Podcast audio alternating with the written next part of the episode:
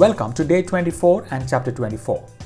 Today, let us meditate on verse 10, a very appropriate verse for our times, the times that we are living in.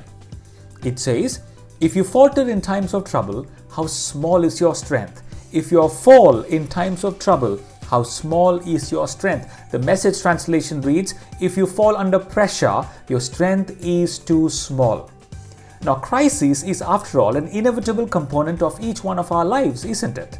Life will always bring and continue to bring problems and adversities.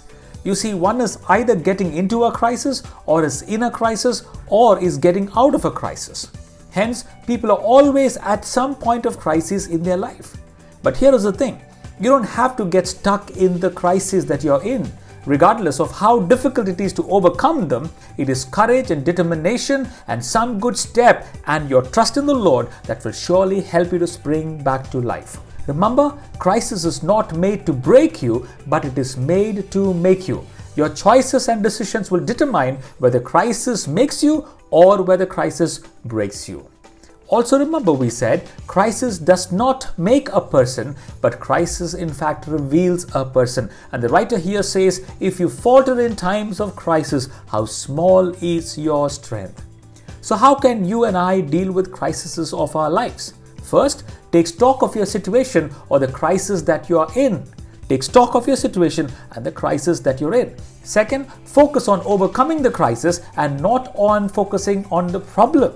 You see, you and I can spend days on the problem instead of focusing on overcoming the problem. So, focus on overcoming the problem, the crisis, instead of focusing on the problem itself.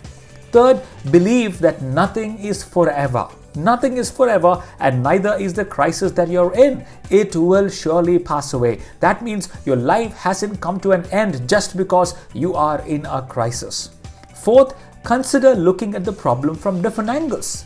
Look at the issue and the crisis that you're in from different angles. For this, you will need a good friend. And that takes us to the fifth point, and that is share with those you are close to. Share with those whom you are close to. For verse 5 says, for by wise counsel you will wage your own war, and in a multitude of counselors there is safety. The more you talk to people about it, especially the ones who are close to you, you'll get more angles to look at it from and more advices. And the Bible says there is safety in the multitude of counselors. And of course, the last one is be patient. Everything takes time. Be patient. Everything takes time. So take stock of your situation when you are in the crisis. Focus on overcoming the crisis and not the problem itself.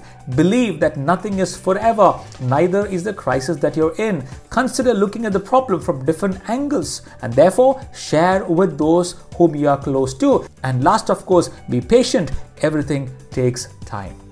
You see, this is why I love the Bible. It has got answers to how to do life.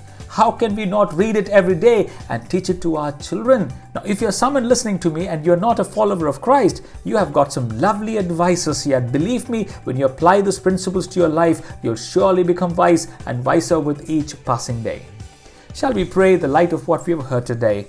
Dear Lord, whether one is getting into a crisis or is in a crisis or is getting out of a crisis, we pray for your strength and enablement upon each of us. To be honest, Lord, some crises are way too bigger for us to handle. But with you and your strength, every mountain is scalable. So, would you help us to grow in our crisis and never to give up while we go through a crisis? Be with us and strengthen us. In Jesus' name we pray. Amen.